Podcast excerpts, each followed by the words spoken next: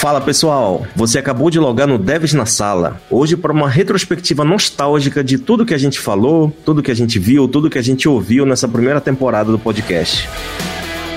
Esse podcast nasceu para trazer assuntos sobre tecnologia, desenvolvimento, dados, dicas de carreira, mas a gente acabou indo muito além disso. A gente recebeu aqui pessoas brilhantes que falaram sobre grandes eventos que aconteceram de tecnologia durante o ano. A gente chamou o RH do Google para trocar ideia com a gente e a gente também desvendou a IA pouco a pouco a cada episódio. Mas antes da gente continuar, eu já quero deixar aqui para vocês o meu muito obrigado, a minha gratidão pela companhia de vocês, por vocês ligarem o radinho com a gente aqui. Afinal, esses papos não teriam teriam graça se vocês não estivessem junto com a gente.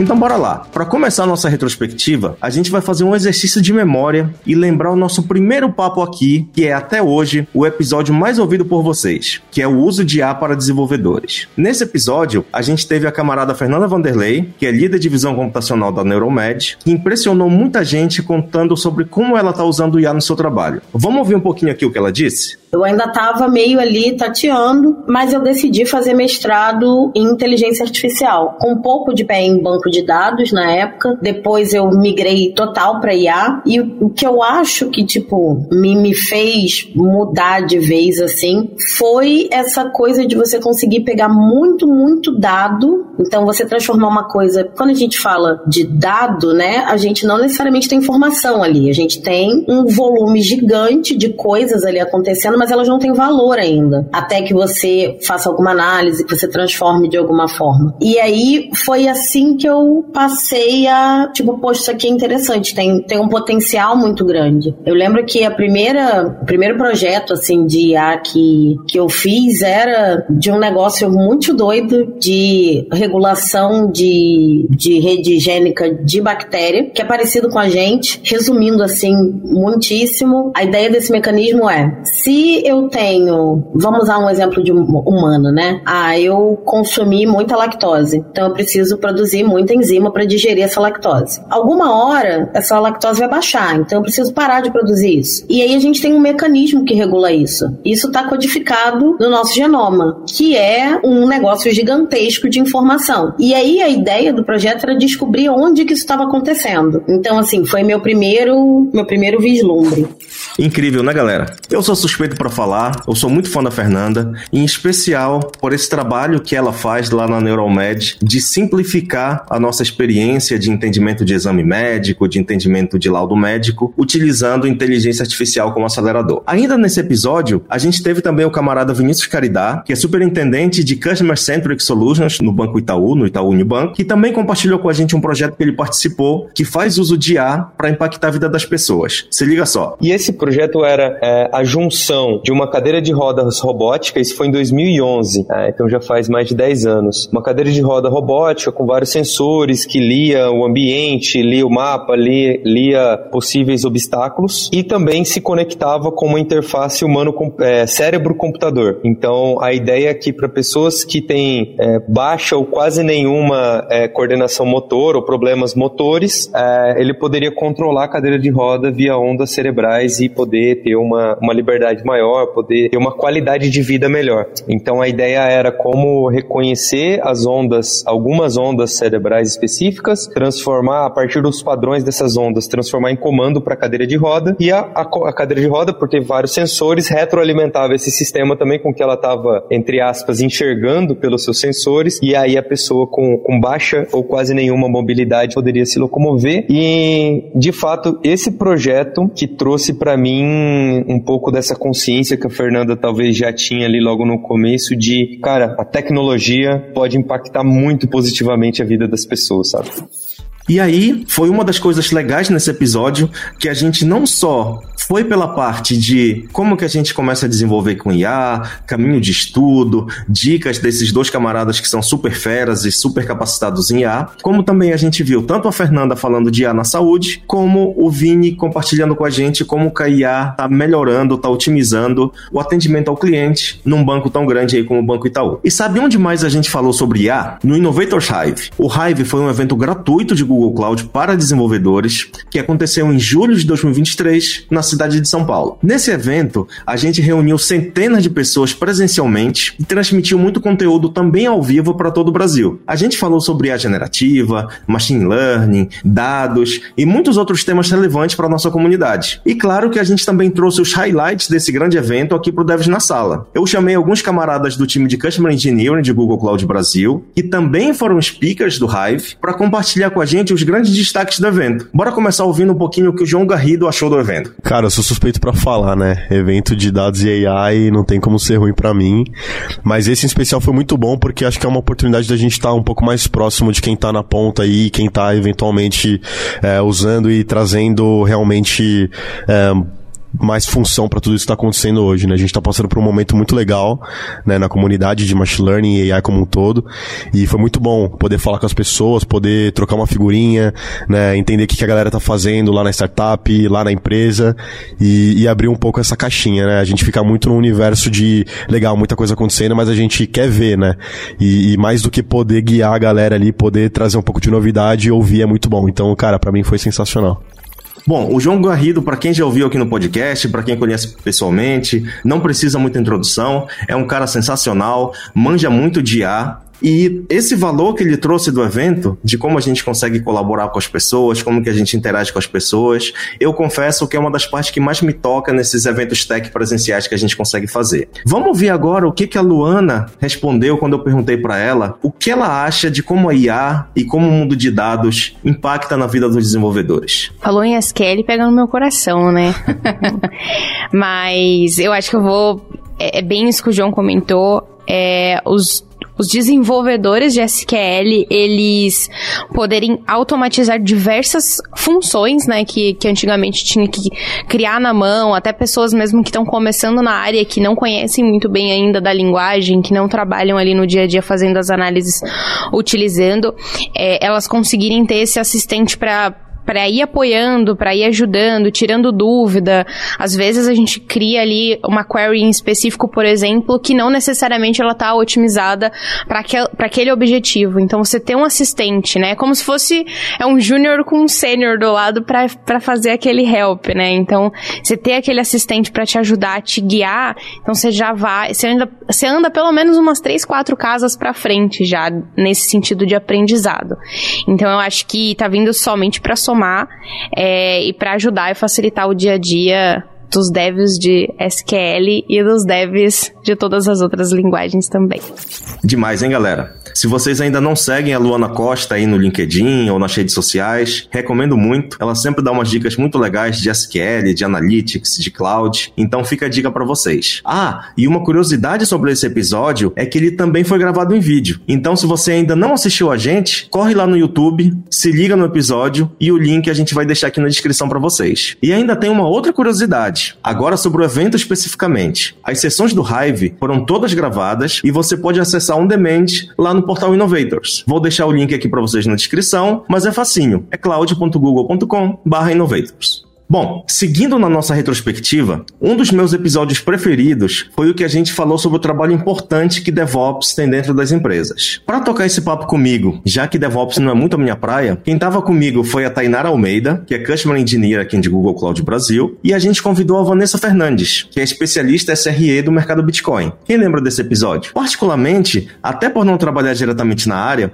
eu achei muito legal os insights que elas trouxeram. Escuta aí como a Vanessa definiu o papel e as responsabilidades habilidades de um profissional de DevOps? Só para esclarecer, até que DevOps ele é mais uma filosofia, um, um mindset é, de a gente junta práticas e, e conceitos, né, para criar-se uma, uma cultura de colaboração dentro de um time que está trabalhando em cima de um produto, né. Então, o que a gente vê hoje são pessoas, empresas personificando DevOps, né, e particularmente eu não acho que está errado, sabe? Eu acho que tem empresas empresas que tentam direcionar quais são as necessidades que ela teriam, mas enfim, um profissional só que dissemina a cultura DevOps, ele não faz tudo que tem numa cultura DevOps sozinho. É um, mix de junção de práticas, ferramental, vai ter compartilhamento de responsabilidades, vai ter desenvolvedor que de repente consegue é, aplicar uma ou outra técnica que uma pessoa de infraestrutura consiga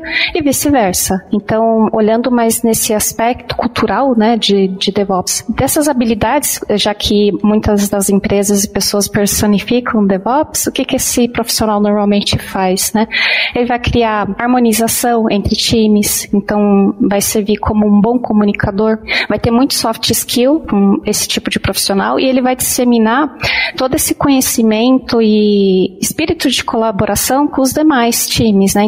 Uma verdadeira aula sobre as habilidades que os devs precisam adquirir para trabalhar na área de DevOps, né? Eu, como uma pessoa que não trabalho dia a dia com todo esse trabalho de produtização de serviço, de automação de esteiras, esse foi um dos episódios que, sem dúvida, eu mais aprendi, tanto com a Vanessa quanto com a Tainara. E falando em aula, uma coisa que eu venho notando com esse aumento na busca por pessoas desenvolvedoras e até das necessidades específicas das empresas é o quanto essas pessoas estão dispostas a ensinar. E eu falo isso com base nos próprios Customer Engineers aqui de Google Cloud Brasil, que vocês acompanham nos nossos eventos, nos podcasts, nos treinamentos. E, modéstia à parte, eles dão um show de simpatia na frente do microfone e na frente das câmeras aqui no podcast também. Eu falei um pouco sobre esse compartilhamento de conteúdos técnicos num episódio especial que a gente gravou no TDC São Paulo esse ano, que foi um baita evento para desenvolvedores, onde eu tive a chance de trocar ideia com alguns colegas justamente sobre isso, para entender um pouco sobre como as pessoas se preparam para criar treinamentos, criar conteúdo, entregar esse conteúdo, quais são as principais referências que essas pessoas seguem, e foi um papo bacana que também foi gravado em vídeo e você pode conferir na playlist de Google Cloudcast. Vamos relembrar um pouco o que, que o Fernando Cedrez, que é Data Engineer da Globo, e a Thaís Silva, que é arquiteta de soluções do Science Institute, falaram sobre como a gente pode compartilhar conhecimento técnico. Uh, eu aproveito é, o meu dia a dia no trabalho como engenheiro de dados usar coisas e procurar referências, né? Tá sempre buscando novas referências e acaba estudando muita coisa. E daí, nesses achados, a gente acha coisas interessantes. Pô, isso aqui pode ter um, um valor para alguém além de mim. E a gente tem muito conteúdo em inglês. Uhum. Então a gente está no evento brasileiro, é, tanto é que é, eu tento traduzir todos os termos. Tem coisas que ainda não tem tradução. Eu acho, por exemplo, estranho falar lineagem. Linhagem. É um, fica estranho em português. Então a gente, eu vejo isso muito quando no inglês eu tive o privilégio de estudar e consigo ler esses materiais e, e tento trazer isso o mais rápido possível também para cá para que outras pessoas tenham contato com isso, com essas ferramentas que uh, acho que vão ter impacto na área de engenharia, na área de cloud. Então, eu procuro muito buscar referências. Ah, o que está acontecendo? O que está vindo de novo? Por exemplo, eu trabalho muito com BigQuery, então estou sempre vendo quais são os releases que estão tá acontecendo e, pô, esse release aqui é bacana.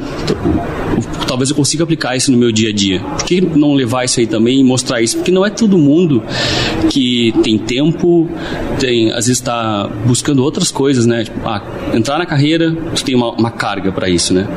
Então, como eu já já estou um pouco mais à frente, uh, eu tenho que buscar isso e levar para outras pessoas do meu time. É, eu queria até puxar um link do, do Fernando sobre isso de se permitir a dizer que você não sabe um uhum. assunto, ou até de sei lá, se permitir você trazer em um outro momento, manter o contato com a pessoa, porque acho que a gente como uh, viabilizador né, de um conhecimento gratuito, enfim, às vezes para algumas pessoas acaba sendo um pouco bem no começo também, a gente acaba se cobrando muito em saber tudo. Uhum. Ou pelo menos tentando.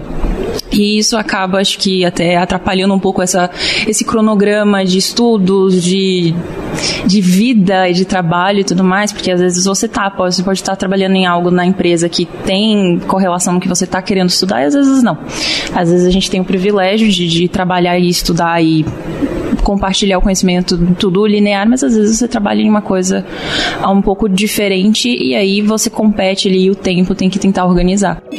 Demais, né, galera? E fica a dica para vocês, tanto o Fernando quanto a Thaís lideram comunidades que o Google apoia, que a gente chama de Google Developer Groups, ou GDGs. O Fernando sendo do GDG Pelotas, lá no Rio Grande do Sul. A Thaís sendo do GDG Santos, aqui na região de São Paulo. E depois vocês colam em gdg.community para encontrar a comunidade mais próxima de vocês, na cidade mais próxima de vocês, e colar com a gente, trocar ideia, compartilhar conhecimento e construir coisas legais. E para encerrar o nosso papo, ainda nessa pegada de compartilhar conhecimento, os últimos episódios também seguiram essa linha. Quem aqui lembra quando a gente falou sobre os lançamentos para desenvolvedores do Google Cloud Next 2023, o maior evento de Google Cloud? Eu estive presencialmente nesse evento lá em São Francisco e posso dizer com propriedade que esse é um dos eventos mais importantes do ano para quem trabalha com a nuvem do Google. E para nossa audiência aqui no Devs na Sala, a gente fez um episódio só sobre os principais lançamentos. Vamos começar lembrando aqui o que a gente falou sobre as novidades da Vertex AI, com a Amanda Brinhosa. Então, um dos diferenciais, que é o principal aqui, é justamente essa facilidade de uso. Então, com alguns poucos cliques, a gente poder criar aplicações de busca, que é, no caso, uma experiência muito semelhante ao que a gente tem no Google como busca hoje, mas no domínio do cliente, é super legal. E a parte de conversação, acho que vale dar um destaque, justamente porque toda a parte de curadoria que a gente teria que desenvolver a parte se a gente fosse usar uma LLM separada, já está integrada no produto. Então, toda a parte de integrações, toda a parte de comunicação com outras APIs, tudo isso já está embutida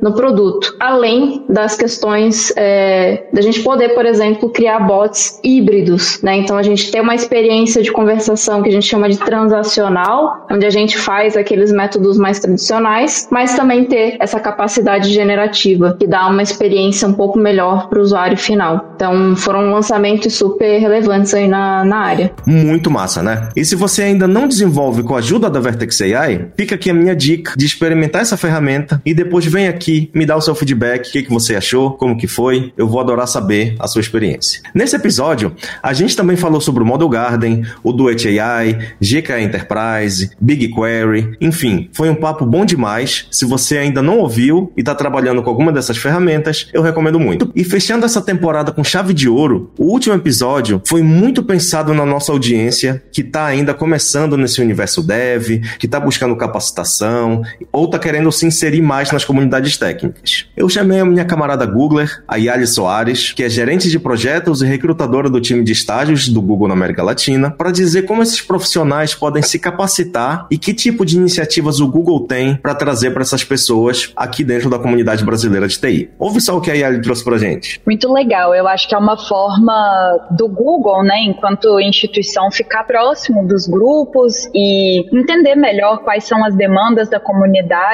e como que a gente, enquanto empresa, pode atender, né, a, esse, a essas demandas. Eu acho que uma coisa muito legal do Google Developer Groups, né, é a interação que eles têm com a gente, né, assim, eles têm vários eventos em que a gente manda o pessoal para participar. Eu e o Luciano, inclusive, a gente troca muita figurinha sobre isso, então eu acho que é uma forma muito legal da gente não só poder capacitar, né, os grupos, mas também ouvir as demandas e entender como que a gente constrói soluções juntos.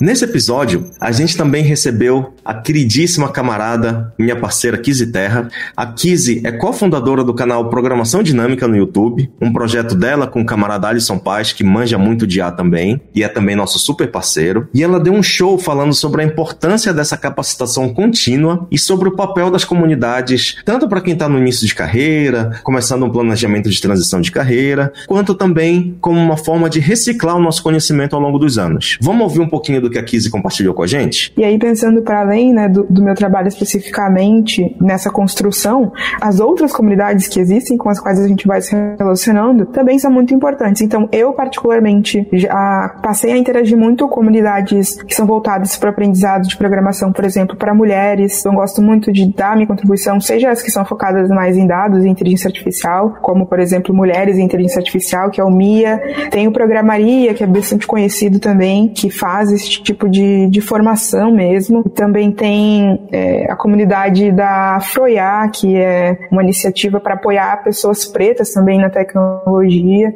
Então, é, enfim, existem as comunidades como as do Google mesmo, né? Eu fui lá no, é, no Google Innovators Hive, que também foi muito potente. E essa troca, eu acho que ela faz muita diferença, porque inclusive nos ajuda a fugir um pouco daquele estereótipo, né, da área da tecnologia, que as pessoas são necessariamente antissociais, não se comunicam e não trocam. É, na minha experiência, eu vejo que, na verdade, pode ser o contrário. Contrário, assim, a gente se fortalece muito quando a gente troca conhecimento, quando a gente compreende e aceita que a gente não precisa saber tudo e provavelmente não sabe tudo, que trocar né, perspectivas, experiências, enriquece muito é, o nosso trabalho. Se a gente trabalha em algum time, né, um time que a gente pode trocar e com outros times também, é importante. Ter olhares diversos, principalmente dentro dessas comunidades, é, ajuda muito para o desenvolvimento como indivíduo, como grupo e do ecossistema, eu acredito.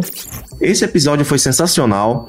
Para mim foi um dos melhores do ano. Eu mesmo aprendi muito com todas as dicas que a Yali trouxe de carreira, de como se preparar para posições, de como fazer um plano de estudo. Também a Kizzy trazendo a visão dela de criadora de conteúdo, conteúdo de qualidade, conteúdo com profundidade, como que a gente estuda, como que a gente cola em comunidades para aprender, para ter mais confiança. Enfim, uma aula de como a gente faz um planejamento de carreira e um planejamento de estudo. E aqui, meio complementando tudo que a gente ouviu, tudo que a gente aprendeu com a Yali, com a Kizzy, eu deixo a minha dica para vocês aqui também, para tentarem colar na comunidade mais perto da cidade de vocês. Não se preocupem, vocês não precisam estar perto de uma cidade grande, não precisam estar aqui no Sudeste, aonde vocês estiverem, no Nordeste, no Norte, no interior de algum estado, se juntem com a galera que tem essa vontade de aprender algo igual vocês, comecem a praticar, comecem a escrever código, assistam juntos vídeos no YouTube, vídeos da Kizzy, os vídeos de Google, os vídeos de outras tecnologias que vocês têm interesse, que, na minha humilde opinião pessoal, eu acho que a forma que a gente consegue evoluir e aprender mais rápido é colaborando com uma galera.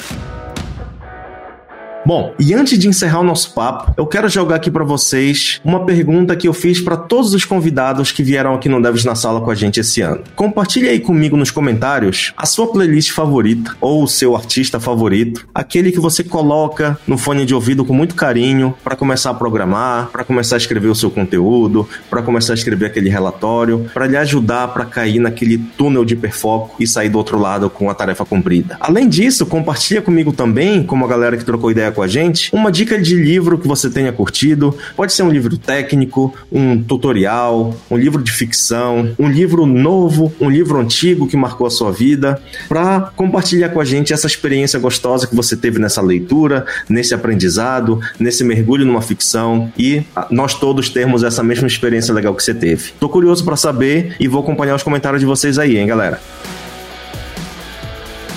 E é isso, pessoal. Assim a gente encerra a nossa retrospectiva do Devs na Sala. Quero de novo agradecer a cada um de vocês que deu play com carinho nos nossos episódios ao longo dessa temporada. E eu espero de coração que os conteúdos que a gente trouxe aqui tenham sido úteis para vocês conhecerem coisas novas, conhecerem pessoas novas, terem algumas dicas de coisa para estudar e que vocês tenham se sentido estimulados a, se ainda não fazem, começar a compartilhar o que vocês sabem, a experiência de vocês, o conhecimento de vocês, seja escrevendo um blog, seja trocando ideia no podcast, fazendo um vídeo, a forma que for mais confortável para vocês. E ó, fica ligado, porque muito em breve a gente volta com mais conteúdo aqui no Devs na Sala. Beleza, galera? Um abração e falou!